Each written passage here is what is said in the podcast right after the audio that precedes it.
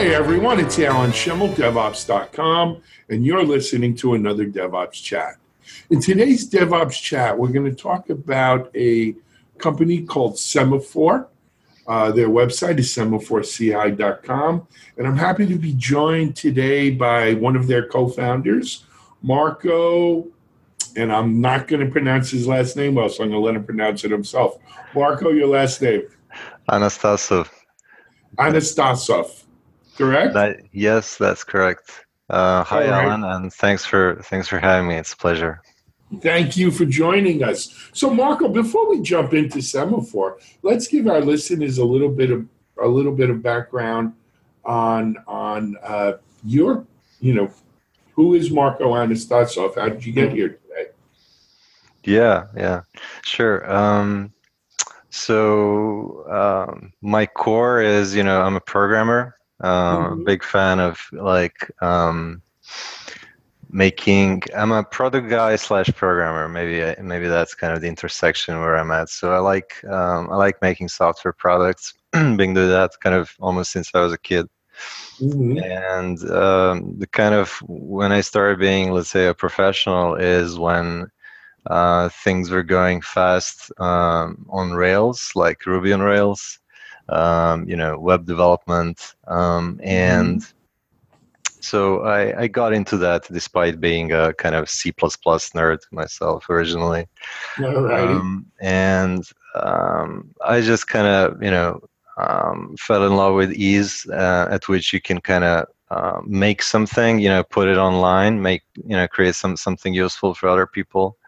Um, I did a couple of kind of uh, non-commercial projects, then started a small consultancy with um, with my co-founder Darko, who is who is also co-founder of Semaphore now. Um, and you know, we're both also um, big fans of you know um, clean code, you know, doing things, uh, you know, software craftsmanship, all that kind of stuff. And as we kind of grew ourselves professionally in, in that whole area, um, it wasn't long till we, of course, realized, you know, uh, the benefits of processes like, you know, uh, it wasn't called really DevOps at that at that time, like 10 mm-hmm. years ago or something. But you know, we identified, okay, continuous integration is uh, obviously a process that you know any kind of uh, if you really if you want to keep moving fast as you kind of work on a project like this is what you what you got to do and so um, through kind of adoption of these practices in, in our own company um, and kind of having an eye on um, you know an ambition to create um, a tool that you know other other kind of developers will also find useful. We you know started prototyping and eventually launched Semaphore in 2012 and um, from that point it was kind of uh, all we do and uh, it's been a great ride so far you know um, leading all the way to today's interview with you sure hey man thank you you know it, it's funny it's not easy but when you ask people to tell them about themselves you don't want to blow your own horn too much, but you want to tell people what's going, and it, I think you did a good job with it. So let me before we jump into Semaphore, you you know you mentioned something that I've heard from a lot of other hmm. Developers, pe- people in the DevOps space, whether they be vendors, practitioners, what have you, and that is they were doing let's call it DevOps like things before we called it DevOps. Hmm. You know what I mean?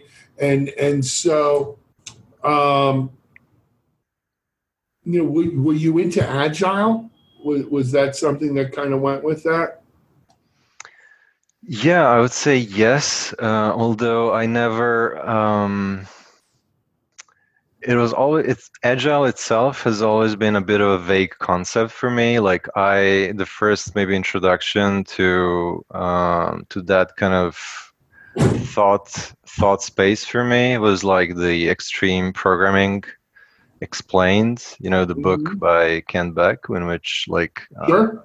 so it was more like a practitioner's path for me so test driven development working in small iterations you know breaking things down uh, being you know um, being ready to adapt to change kind of not you know um, you know being married to some kind of roadmap and so on so um, it it was definitely something that you know we we um, identified as a, as a good mm, good way to operate.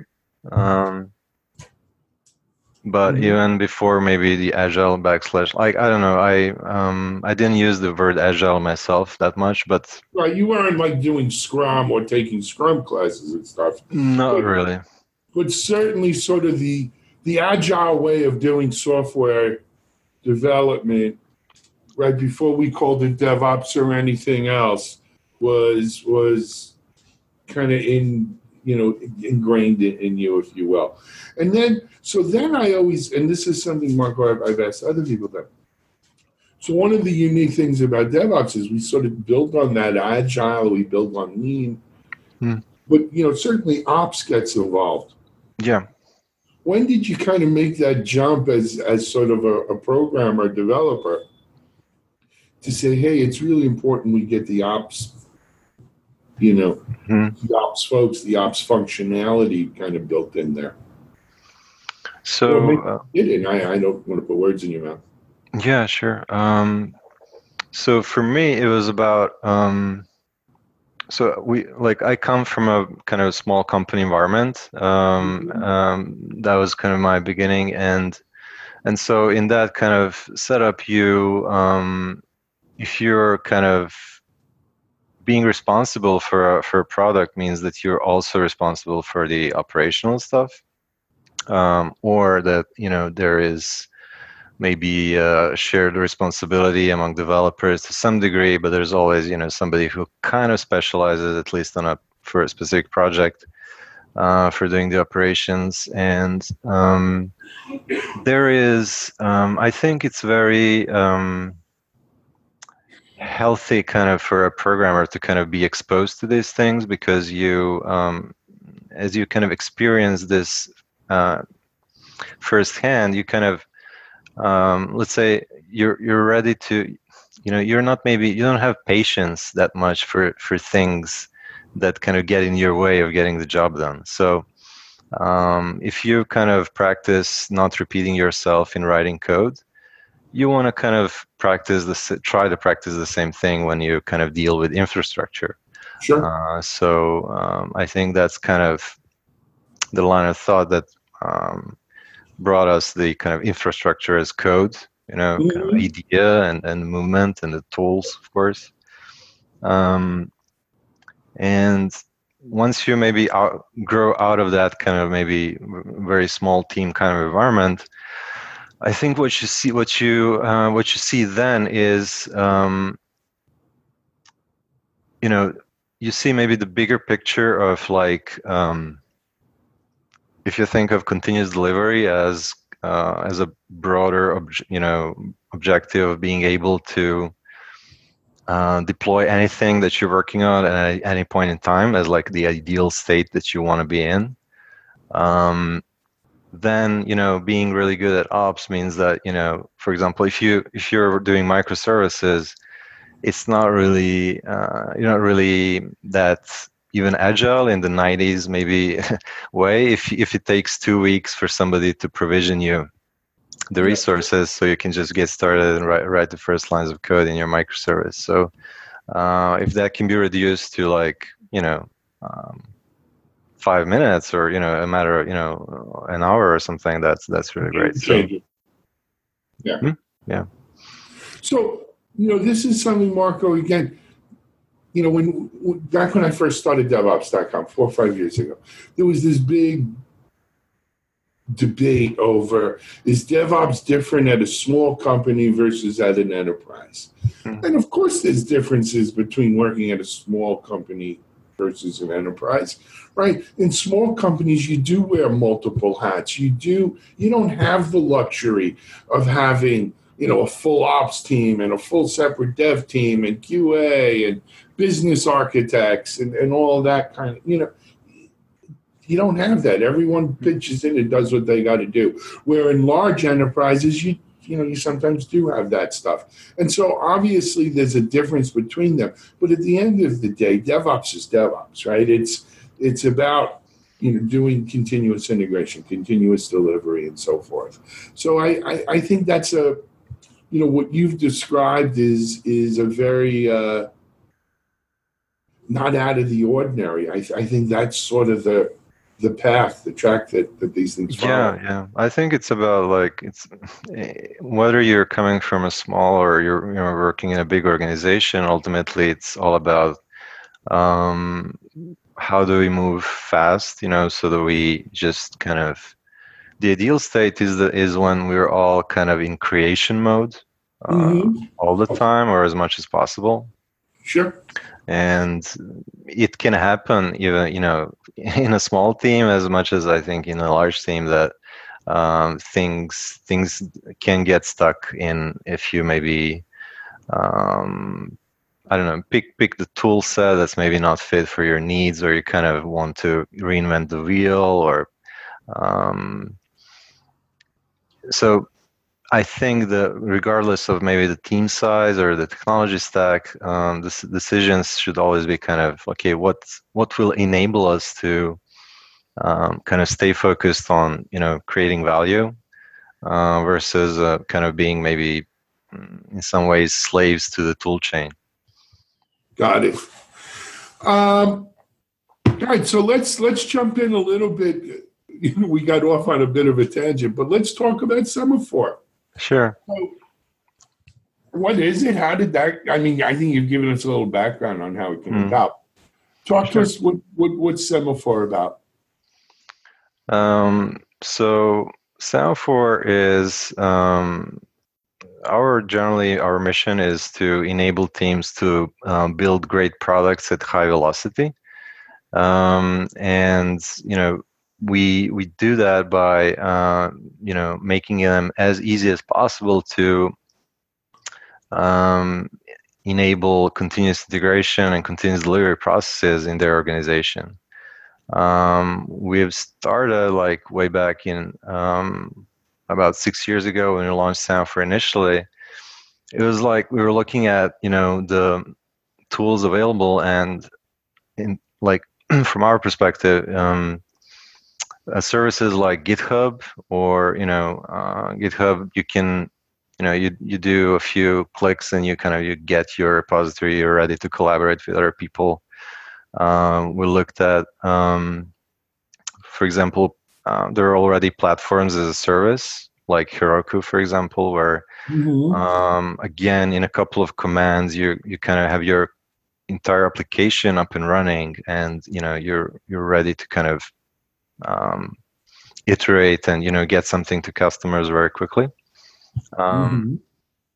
But in the area of, for example, just um, having a scalable continuous integration process, um, there basically at that point like jenkins was the only tool that that's available and um, kind of this was initially like scratch your own itch kind of thing um, but for you know for a lot of people like maintaining and scaling and you know learning how to do all that um, the infrastructure for you know building and testing their code isn't really their you know core business purpose or you know where um, where they kind of create value. So um, our initial goal was like okay can we create something which is as easy to use as for example github but for continuous integration so that you know you just kind of uh, click to connect your github account you know select your repository and we uh, in many cases automatically infer like what the ci build should be and kind of you just you know off the ground uh, you have the full continuous integration process automated and running in the cloud. Um, and so pretty soon after that, of course, listening to our customers, we you know we implemented some um, features that enable uh, continuous deployment, um, so that you know customers can uh, or open source users can you know um, keep track of releases and uh, manage different different environments. Um, and so what we've, you know, throughout um, throughout the years, we kind of evolved from.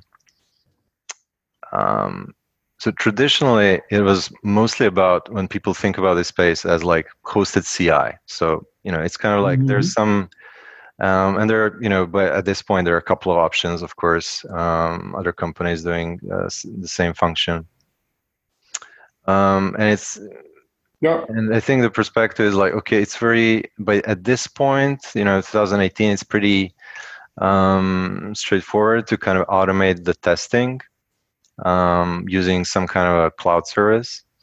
Um, but that's not like if we go back to um, kind of what we also discussed in the beginning, like there's, um, if the goal is to accelerate kind of the entire uh, engineering organization, there's more to just running tests, you know. So um, every tech leader wants to. Um, I mean, their objective is to deliver bug-free products to customers as quickly as possible.